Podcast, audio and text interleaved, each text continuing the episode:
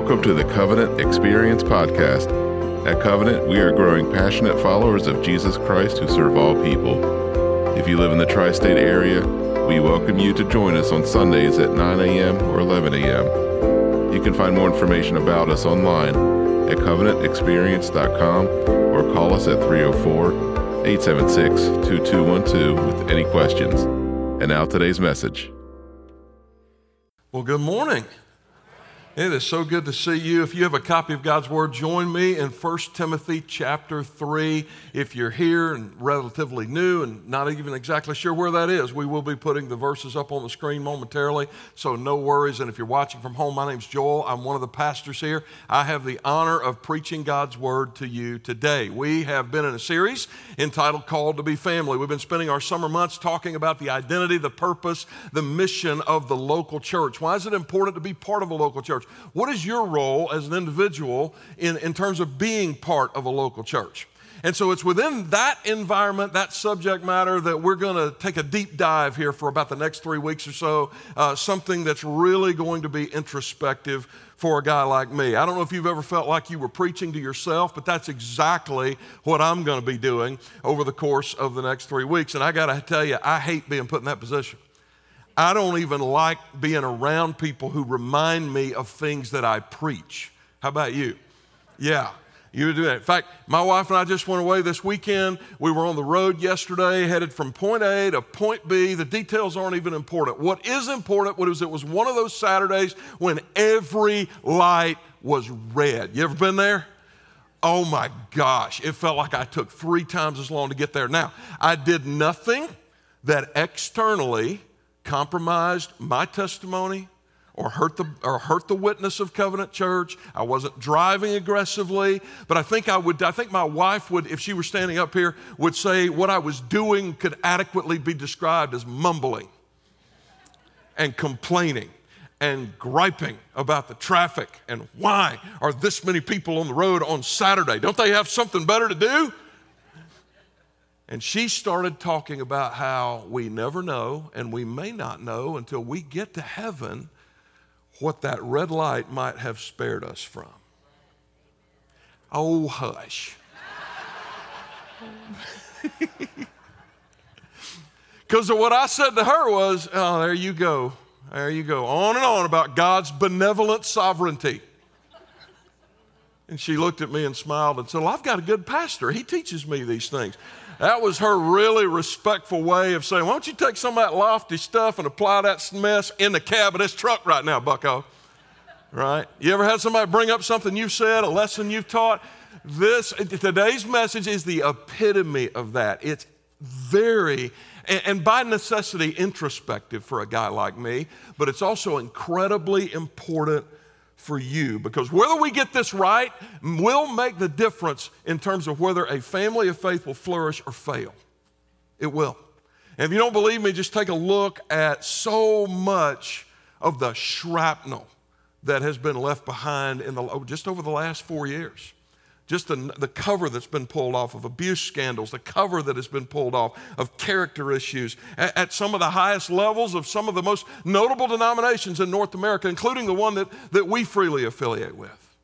And you see the number of men who simply refuse to finish well, who want to make it all about themselves and not about the kingdom of God. And then you see the destruction that is left behind by the church, and you start to see the danger involved. This is a very precarious point of what it means to be a local church. But now here's, here's the glorious side of this it is an absolute joy when we get this right. When we get it right, this is the difference again between failure and flourishing.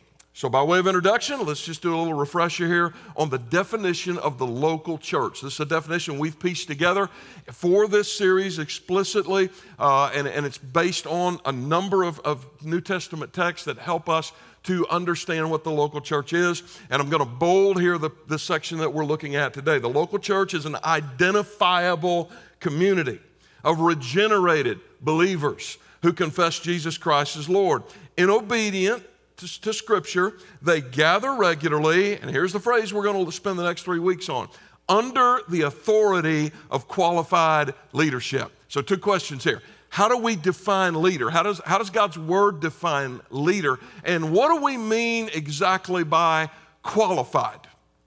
What, what does the text teach us around that? Now, the emotion behind those questions tends to amplify in Western contexts, and I'll, I'll tell you why. Uh, my wife and I just spent two days in the Charlottesville area. Uh, part of what we did was we went to Monticello. It's, it's Italian for Little Mountain. It's the home place of our third president, Thomas Jefferson. And one of the things that we were reminded of there, things that we know, Jefferson gave us loads of this as we toured those grounds and, and looked at that house that, that everyone should be born free. And I know what some of you are thinking, boy, he should have practiced a little bit of that. Yeah, he should have. He should have. But nonetheless, the ideals that were there, those things kind of drive us. And, and, you see it in this document that some of you are probably going to be somewhat familiar with that actually launched the culture that you and I now inhabit. It says, But when a long train of abuses and usurpations pursuing invariably the same object evinces a design to reduce them under absolute despotism, it is their right, in fact, it is their duty to throw off such government and to provide new guards for their future security. That's from our Declaration of Independence. And by the way, that wasn't a new idea. It goes all the way back to Rome, and even before then, these ideas, and simultaneous with what was happening on this continent, a continent away in Europe, the French were starting their own rebellion. It was the French philosopher Diderot who eloquently stated, Man will never be free until the last king is strangled with the entrails of the last priest. That's a nice thought for Sunday morning, isn't it? Here's what you need to understand you and I are the legatees of a 300 year history of being suspicious of authority. So when we look at a passage like Hebrews 13, verse 17, our tendency is to just react to it as if, whoa, whoa, what do you mean? What does this mean? Now, was that authority abusive 300 years ago? I, I happen to believe it was. But that history causes us to struggle when we're balancing the, the rightful desire not to be abused, not to be ruled and abused by, by tyranny, with this necessity for appropriate leadership. Because a fallen world needs government. It does. Defund the police, abolish the police. Have you met you? We need government. Anarchy is the only other option for fallen people. And, but, but here's the thing within the church, this is also, well, we're redeemed. Yes, we are, but we're also still being sanctified, and we ain't there yet. And so leadership is needed in this. Over the next couple of weeks, we're going to have to struggle with cultural predispositions like those when we read a passage like this one Obey your leaders and submit to them. Within the body of Christ, for the church to execute its mission, it has to be rightly ordered. It cannot be rightly ordered if it is not well led, and it cannot be well led if the body is not willingly submissive to that leadership. And so the question is what, what does that big picture look like? It's going to take me three weeks to unpack that. So, so here's where we're going, okay? And you'll want to be here for the next three weeks. Today, we're going to talk about the character of those leaders. Because eh, how can you submit to someone who has bad character, right? This is where the New Testament starts. When you're picking these leaders, these are the things you look for. Scripture says much about this, and that's where we're going to spend the bulk of our time today. Then next week, we're going to talk about what is the function of these leaders. What exactly are pastors specifically, and there are other offices, deacons, we have deacons here, we have ministerial staff that do other kinds of things, but specifically, what is the role of the pastor? What is his function? What is he supposed to be doing? By what standards should we be judging whether or not he's doing what God has called him to do for the benefit of the body? That, that standard is not your opinion, and it's not mine. God has set that for us in the text of Scripture. So, what is our job? So, next week we go to 1 Peter 5 to discover what that is, along with a, a few other places. What God's Word is going to give us clarity on that. And then in week three, we're going to come back full circle to Hebrews 13 17. Obey your leaders and submit to them. What does that mean? What does that not mean? Okay? So, that's, that's a big picture here. So, to begin, I think it's important for you to know, especially if you're new to the family. We got a lot of folks in our 20 plus people going to be in our Discover class today. I'm so excited to, to meet you, get to know you better, tell you about who we are and where we're headed and where I see God taking us as a, as a faith family. But one of the things you should know in terms of the way we're governed is that covenant chooses its own leaders under the inspiration of the Holy Spirit, under the guidance of the Holy Spirit. That's another way of saying the congregation as a whole chooses to whom she will admit. We have relational connections with Baptists, we have relational connections with GlocalNet. But when it comes to who tells us what to do, the answer is Jesus okay? There's no denominational authority above us, there's no hierarchy, even those places where we freely affiliate. If they tell us that we need to do something to remain affiliated with them, and we search the scriptures and we determine under the leadership of the Holy Spirit that we can't do A, we got to do B, we get to tell those people, bye. Right? That, that's, that's a properly governed church. That's what we believe. But the, on the same in the same breath, I have to say, that doesn't mean we're a democracy. Democracy is when the people speak about their own desires and we find consensus there. Congregationalism has nothing to do with your desire or mine. It has to do with following the leading of the Holy Spirit and what is King Jesus speaking to our spirits and telling us to do. And we don't think it's healthy for one guy, or even nine for that matter, to be standing up and saying that all the time. The body needs to speak to itself. And this is how we come to the understanding of what the Holy Spirit is telling us to do because Jesus owns the church. You choose who your leaders are going to be, and Jesus has given you and me the criteria right here in verse 1. Don't you love that? That we don't have to wonder. This saying is trustworthy. If anyone aspires to the office of overseer, he desires a noble task. Therefore, and everything that comes after that is when you're examining someone for this office and function, these are the things that you need to look for. And the particular word Paul uses here, as you've already seen, is the word overseer. If you have an older translation, it may have, it may have mistranslated this bishop. Um, there's actually no such office. That's something we'll get to later. Next week, what we're going to see Peter do is use this word interchangeably with two others. The word poimen, which means shepherd, someone who guides the sheep, that, that was appropriated to church office to describe what we call a pastor someone who's watching over, someone who is caring for the body. So, alongside overseer, there's pastor, then there's elder, this other word that Peter is going to use. That describes someone with the spiritual maturity commensurate with the leadership capacity.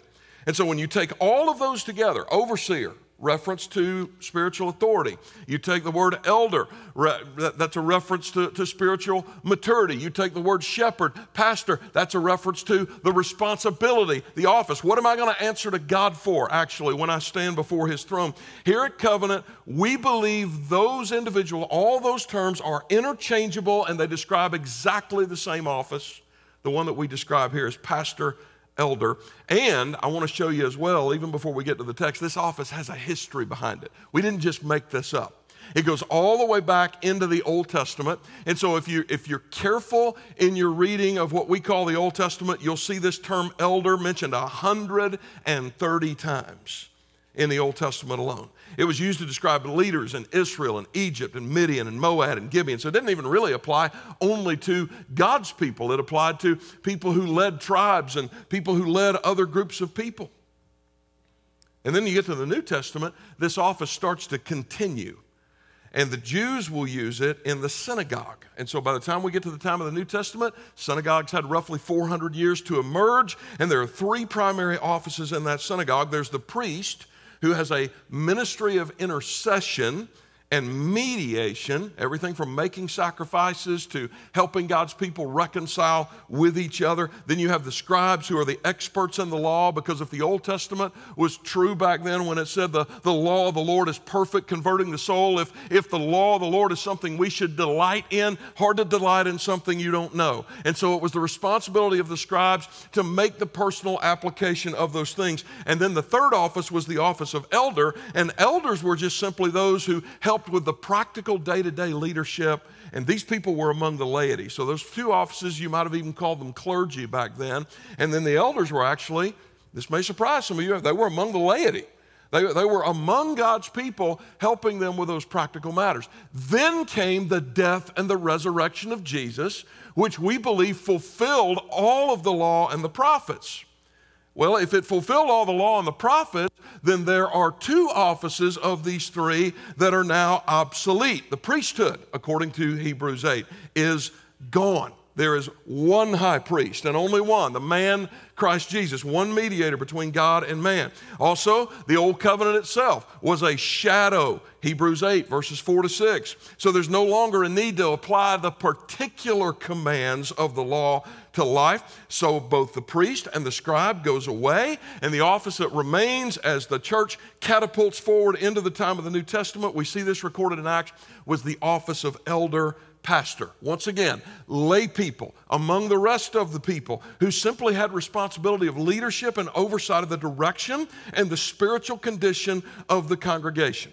And so, although everything in the local church started on the foundation of the apostles, as the original apostles begin to die, you can see this pattern throughout book of acts. You look at this history and you see it. You see early like for example in chapter 4 verse 35 and in chapter 5 verse 18 and if you're scrambling to take notes don't worry. The powerpoint will be there with the sermon on the website on the podcast. Just hang with me okay? I know there's a lot of information here uh, the, you see the apostles being referred to as those who are planting the churches and then basically shepherding the churches and lead them. Then, as you get further into Acts, you start to see apostles and elders. That phrase used over and over again 15 4, 15 6, 15 verse 22. And then toward the end of Acts, as the apostles begin to die off, the elders remain as the leaders of local churches. Chapter 20, chapter 21. And so 2,000 years later, here we are the local church led by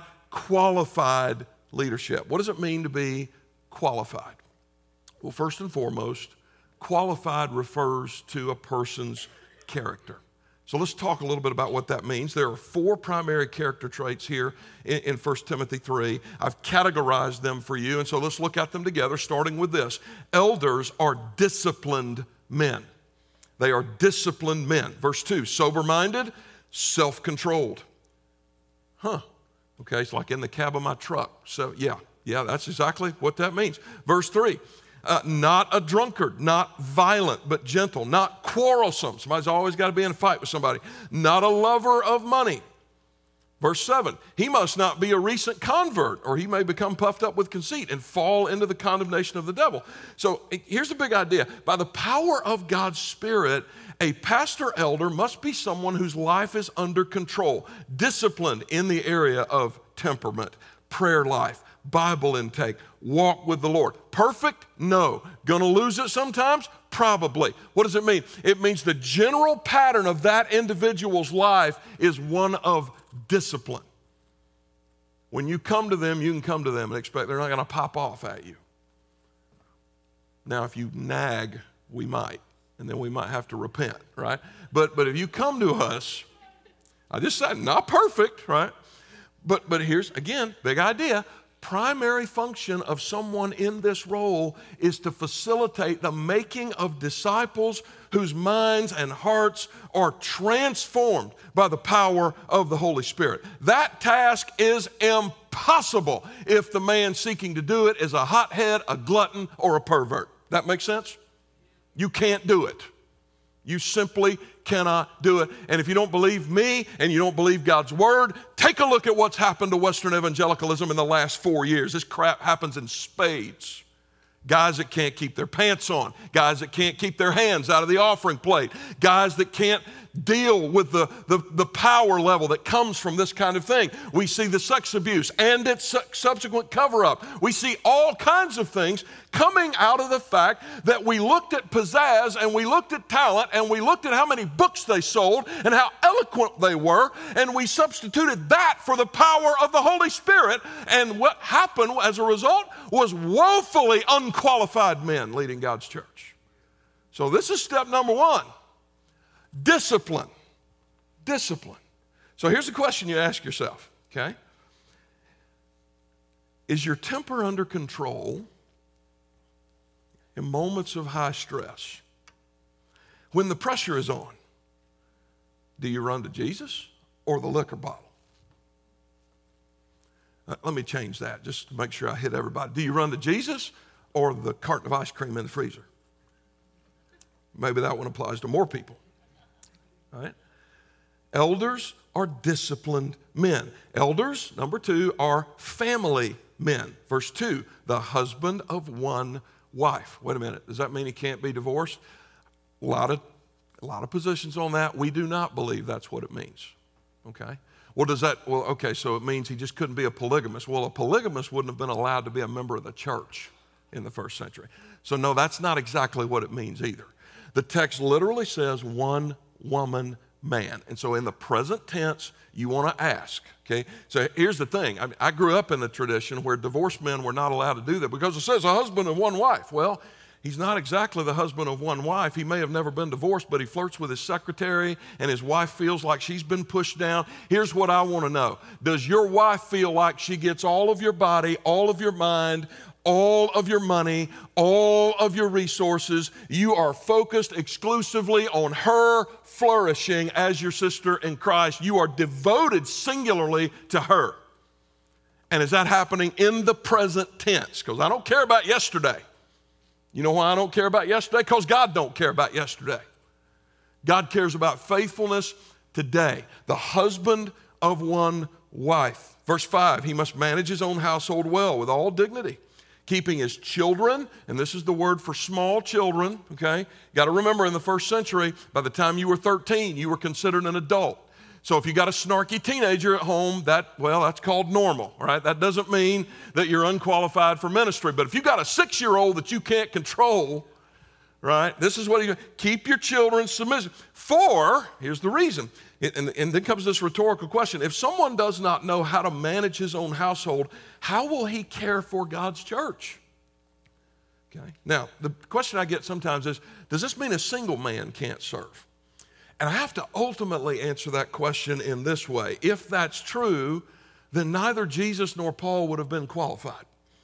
So I have to consider that but that also doesn't mean we should be flippant about what this says because the explicit teaching, guys, of this rhetorical question is if you can't control your little flock at home, you are in no way qualified to care for God's big flock. I've said before, and I will continue saying here, part of our vision here at Covenant is for every father to effectively shepherd his family. In fact, it would not offend me at all to ask one of the small children in our covenant kids, who's your pastor, and have them go, my daddy, instead of me. In fact, it would tell me I did my job. And then maybe after that, well, who's your daddy's pastor? Well, then that would be you, right? I, that, that's part of our goal here. Because if you're obviously effective in that role, you're somebody we need to look at more closely for the role that's being described here. Again, but if your kids are out of control, if your spouse Oh, I'm going to get in trouble here if she can't keep her mouth shut. Y'all still love me? Yeah. I'm telling you, there's some, it, keep your family guided by the Holy Spirit, okay? But it, it doesn't matter, conversely, how skilled or how eloquent you are. If your wife feels. And going to tell you, when, when we interview guys, we get deep. I mean, we get in your underwear drawer. That's none of your business. It is if you're going to be a pastor here. It is. You want to know? First question I was asked before I was approved to be placed in front of you as a candidate for the lead pastor here. One of the first questions when I met those guys face to face, tell us, I mean, it, it came like, like a really quick bolt of lightning. Pastor, we love you. This is going to be a little bit of a difficult question, but we need you to be very honest with us and very descriptive with us about the last time you looked at porn. You think that's out of line? You want somebody addicted to porn standing up here? Right? That, yeah, we, we look. And you know what else we do? We interview your spouse. And if she feels put down by you, if she feels like she can't flourish spiritually under your leadership, if your kids don't respect you, if they find you to be inconsistent, if you can't be pastor to your own family, that this really isn't for you. That's not a judgment call. We're not trying to tell you you don't have a place in the body. We are saying this is too important a role to allow damage to happen to the people of God by putting unqualified men in this role. I once consulted with a, a church that was just plagued with, well, I had a lot of problems, but one of them was uh, just a, a host of broken marriages. And as I dug deeper, I discovered an unusually high amount of marital discord among the staff. One staff member told me that she and her husband hated each other. But for the kids, for the grandkids, for the well being of our estate plan, for a number of other reasons, we're going to tolerate each other. Eventually, whatever is embodied, not preached about, embodied here will be replicated there. I told you I was preaching to myself. So we take a good long look, especially we don't always get it right. And again, we're not aiming for perfection here, otherwise nobody gets to do this. But what is the marker? What are the markers of an individual's life? How he leads his family will be exactly how he leads the church. So a disciplined man a family man. Thirdly, elders are sociable men. Verse 2 says respectable and hospitable. Verse 7 says, moreover, he must be well thought of by outsiders. I'll make this really simple. People have to like you, they have to like you. We have put a lot of emphasis on seminary education. I'm a seminary professor. I'm not opposed to that. I think the more training you get, the better. But the issue is there, there's a lot of PhDs out there that are dumb as a rock. There's a lot of Master of Divinity holders that just aren't people persons. They may have all their doctrinal ducks in a row. I mean, they can tell you the difference between supralapsarianism and infralapsarianism, but they can't have a discussion about the weather without it getting weird. You ever met people like that? They're just weird. I've met other pastors like that. I got to go speak at a conference on Tuesday in Nashville on tech and social media and polarization and the role of faith leaders and all of that. I'm really looking forward to it for several reasons, but I got to be honest with you, there's probably, I don't know, there may be two, three hundred pastors in the room. And I know because I am a pastor, I've been one for decades, I've met a lot of them. A lot of them are weird. And I don't like being around weird people. Am I giving you too much information? I just, I, it's just weird. Total jerk to his neighbors. Can't just sit down without having to talk about. it. I love theology. My staff roll their eyes when I geek out. I love it. But there's a time and a place. Bible college freshman engages me many years ago. Found out I was a pastor. We were a guest along with him in somebody else's home, and it was Super Bowl night. What do you think I want to talk about? Calvinism or the Steelers? Dude, I'm trying to watch the game. You got a problem? Is there something pastorally that's an emergency here? Well, no, I just want to then hush. It's first and 10 inside the red zone. What are you, nuts? Right? You, you got to you got to think about these things. I just, I just want to watch the game. Here's people have to like you. They may never agree with you. I'm on the panel with a Jewish rabbi, dear friend of mine, has been a guest in this room about some things that he and I have very, very deep differences about on Wednesday. And you can pray for us both because here's the thing we love each other. And that's what we're after in a pastor. Man, I, I find it hard not to hate everything that guy stands for, but I can't help but like him. And I can tell when he walks away that he loves me. How, how, how does this work? Sociable man. Here's the last one elders are Bible men. Verse 2 says, able to teach. Now, sometimes that's in a format like what you're experiencing now. But it's a lot more than this because I've told you, right? You come get this, you need to come get this every week, but this really isn't enough. It's just not. You need to be in a small group. You, you need to be in classes. We got a whole litany of fall classes lined up. We'll be just just keep watch on the website, keep watch on our social media feeds. We're going to be sending that to you probably in the next couple of weeks. Here's all your opportunities. A lot of them on Wednesday night. So if you've got teens, you come and drop them off here with Pastor Chris. You come upstairs. You can be with me on a class called Discipleship Essentials. You can go with Scott Anderson, one of our deacons, who's going to be teaching this amazing course on Bonhoeffer's view of the church called Life Together. It's going to tie in so well with this particular series. There's a lot of options like that. And, and so pastors simply need to be able to take God's word and apply it. Now, there are nine of us here between the staff and the non staff. There are some of those men who will never stand up here, and that's okay. You know why? Because they're better than me in a small group setting. And they're better than me in a one on one setting with an open Bible, counseling people. I'm not saying I'm no good at it. I'm just saying there are other guys who are among our pastors here, Covenant, who are better than me. And that's okay. Sometimes it's preaching, sometimes it's teaching, sometimes it's counseling. But the idea here is that there would be an intimate enough knowledge of the scripture and an understanding of how it all fits together and points people to Jesus. Elders are disciplined, they are family, they are sociable, they are Bible. Men, which brings me to a question that has often gotten me into trouble. Does he have to be a man? So let me give you the short answer to that question as we understand it at Covenant. I'm just going to tell you that not everybody sees it this way. And the people that see it differently from us, this issue, I'm not talking about other stuff that may have influenced the issue, I'm talking about this issue in particular. Those churches and those people are not my enemy.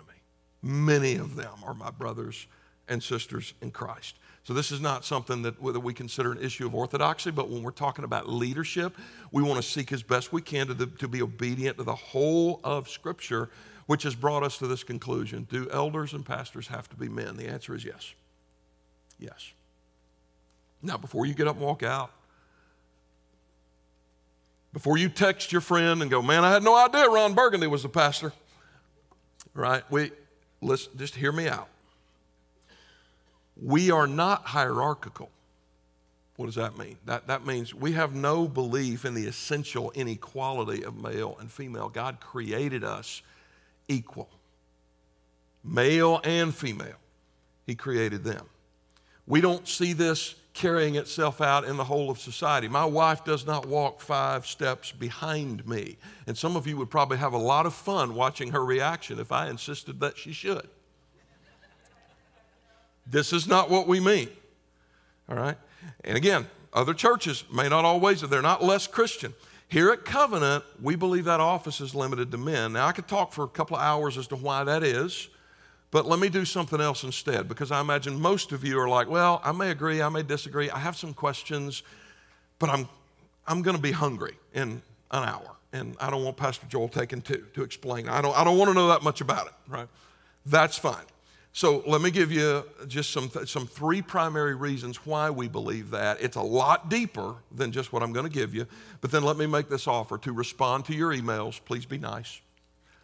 Um, they come directly to me, they don't go through an admin or anything. To visit your small group, to take you to dinner on us anytime. If you have questions, you want to follow that up. Some of you came out of, a, out of another church tradition where this was not the belief, and you went, well, okay, well, Am I going to be okay with this? You are owed our absolute honesty here. So let me, let me give you three reasons. Number one, the leadership pattern in the church, as it's described in the New Testament, mirrors, and you see that here in 1 Timothy 3 more than anything else. This, this absolute requirement that a person lead their home well. And then when you look at the leadership of the home, God has established the same pattern in the home, not in society, not in society, we, we may have a woman president one day. That's completely fine.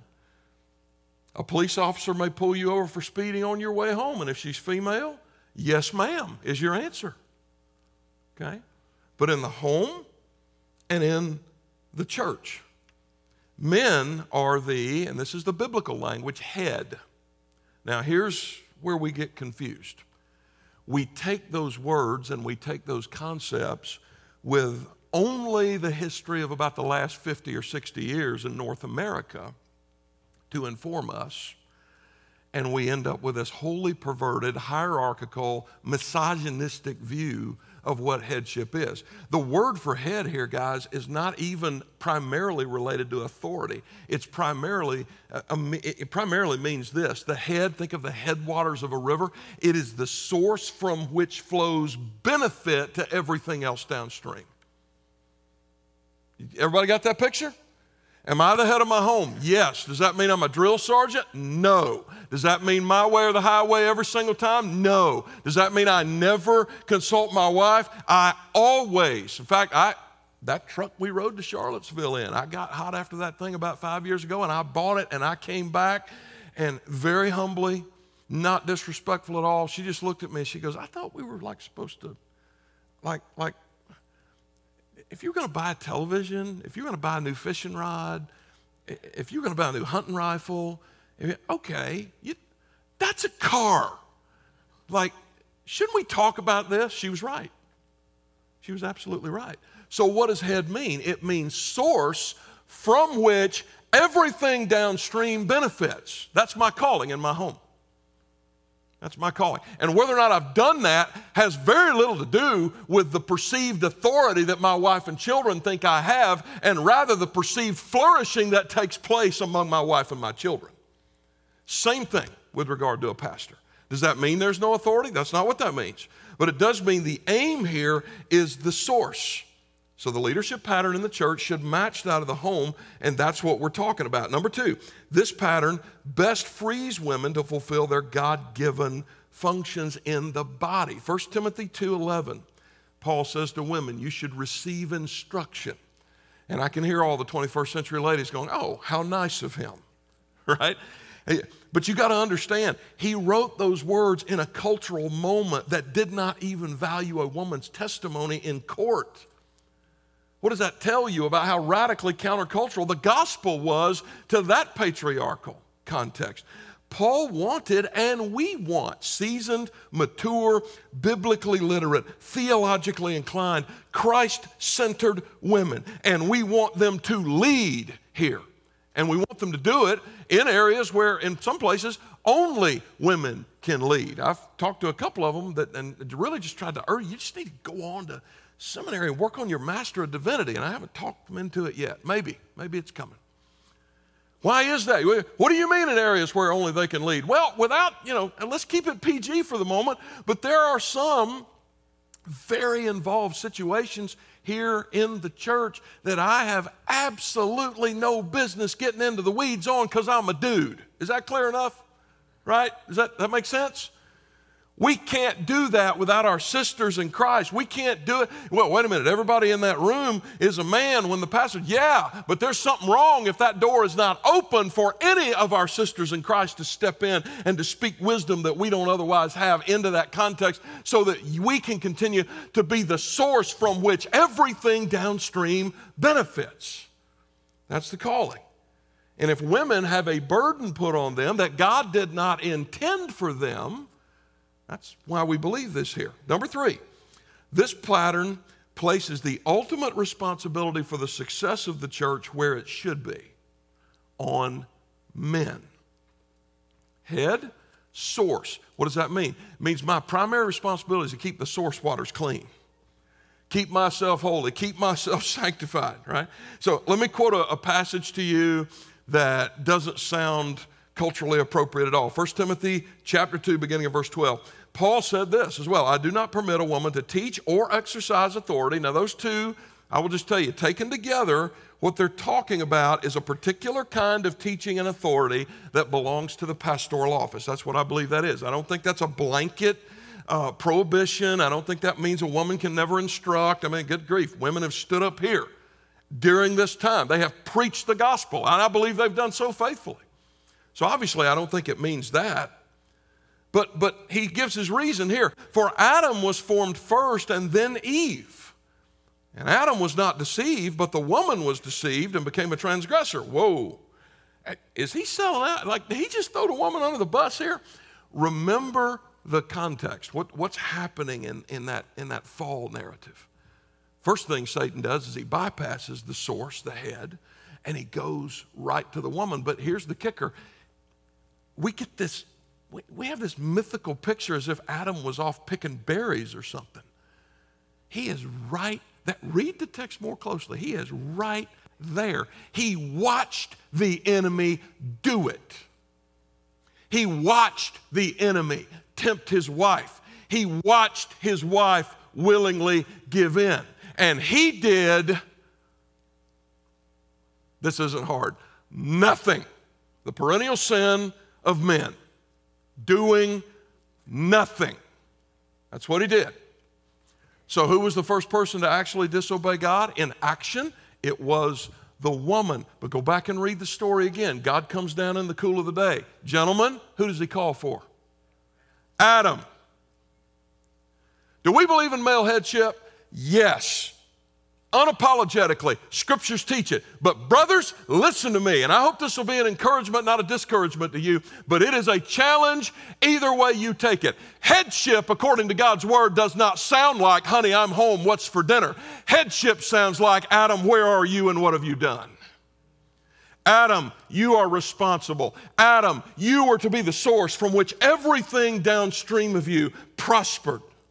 This is what God is calling men to do in general. And when men meet those qualifications, God says, you know what? You might be a pastor. You might be a pastor. So, what does that mean? Because I know there's still some questions. And I, and I know I, I just don't have time to cover them all. But let me go ahead and give in brief, in brief. Do women teach here? Yes. Do women preach? Sometimes from a pulpit that Joel has been given charge over by the other elders? Yes. Do women serve as deacons? Yes. Small group leaders? Yes. Missionaries? Yes. Staff members that supervise and coordinate and keep the rest of us honest. I don't know what in the world I'd do around here without Charity Bratchford. Yes. And I'm, ex- and I'm open to explain further. Like I say, you don't have, you, you don't have to agree.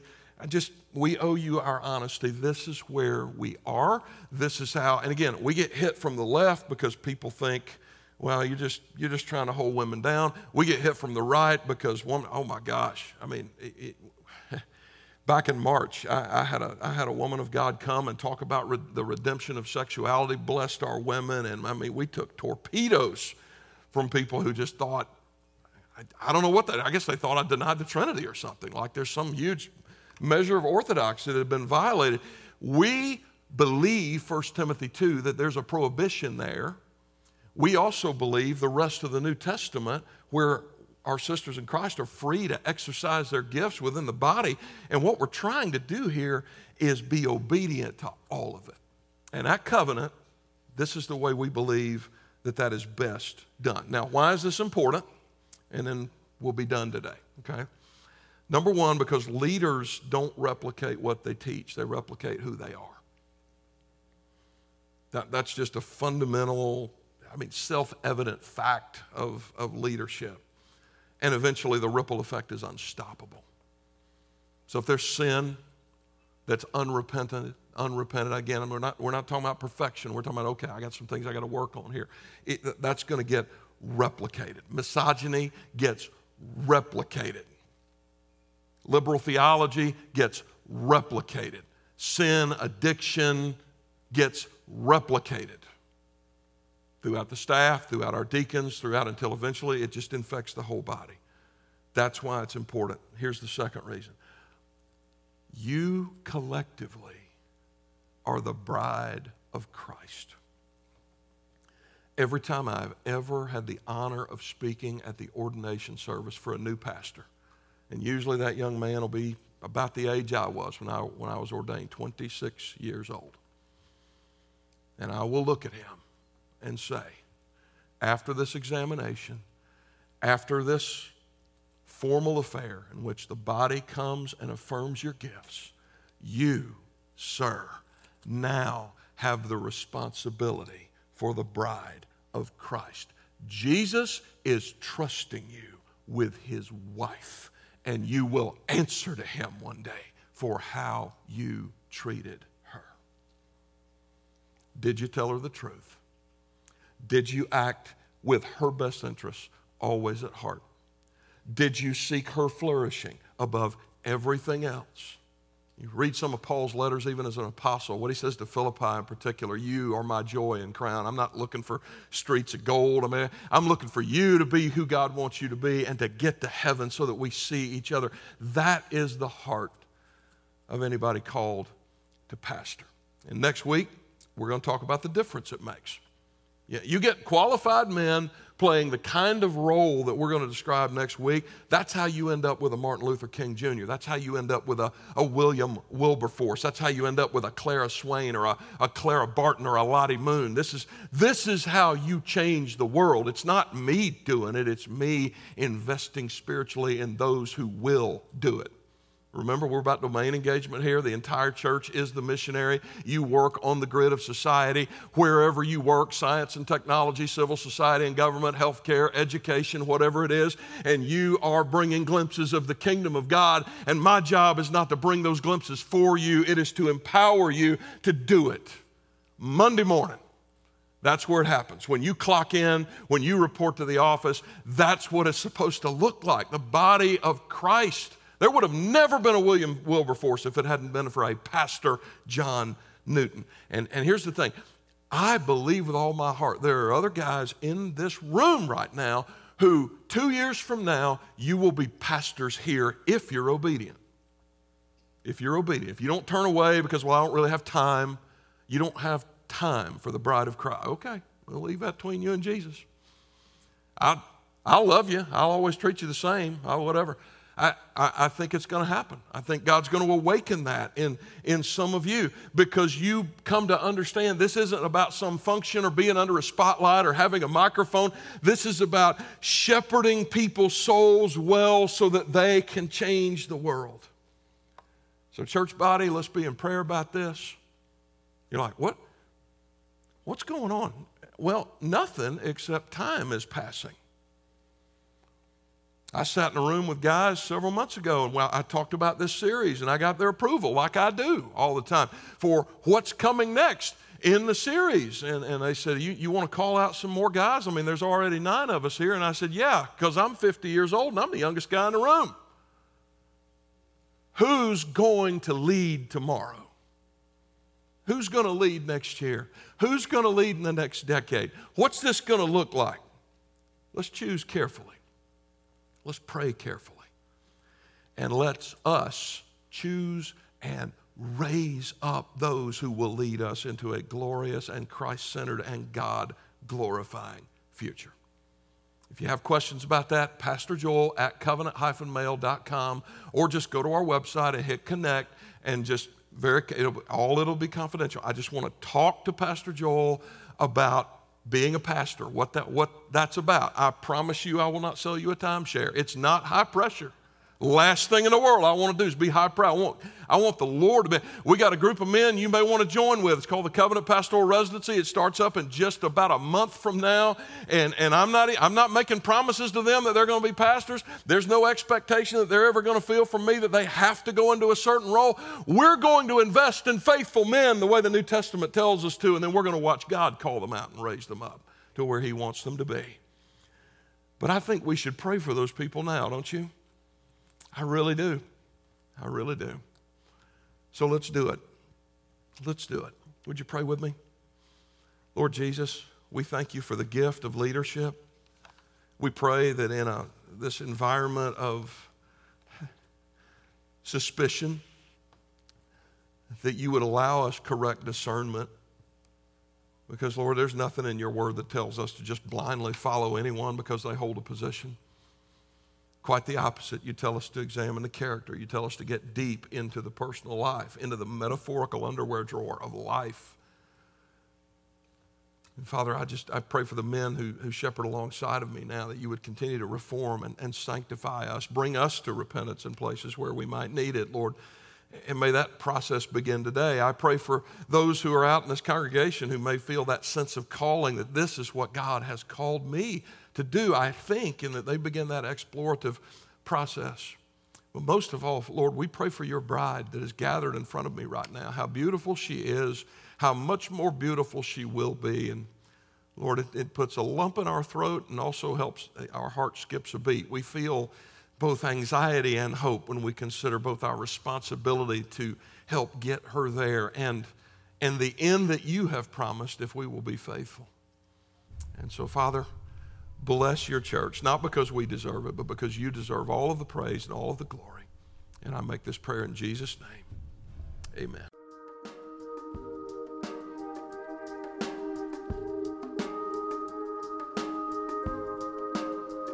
Hi, everybody. Pastor Joel here, and I am so glad you stopped by. I pray this podcast helps you in your walk with God. And if you're listening with questions about faith of any sort, God is not afraid of those questions, and neither are we. Join us any Sunday morning at 9 o'clock or 11 o'clock in the morning. If you're new to our area and looking for a church home, I hope we'll see you soon and have the opportunity to welcome you properly and personally through our doors. And if you live in the tri state area, but you're already a part of one of the other phenomenal church families here, I pray this podcast has been a great addition to the primary teaching you already receive from your local pastor, and that you've been better equipped to serve your own church family. So let's all go make Jesus famous this week. Share his love every chance you get until we meet again, and God bless you.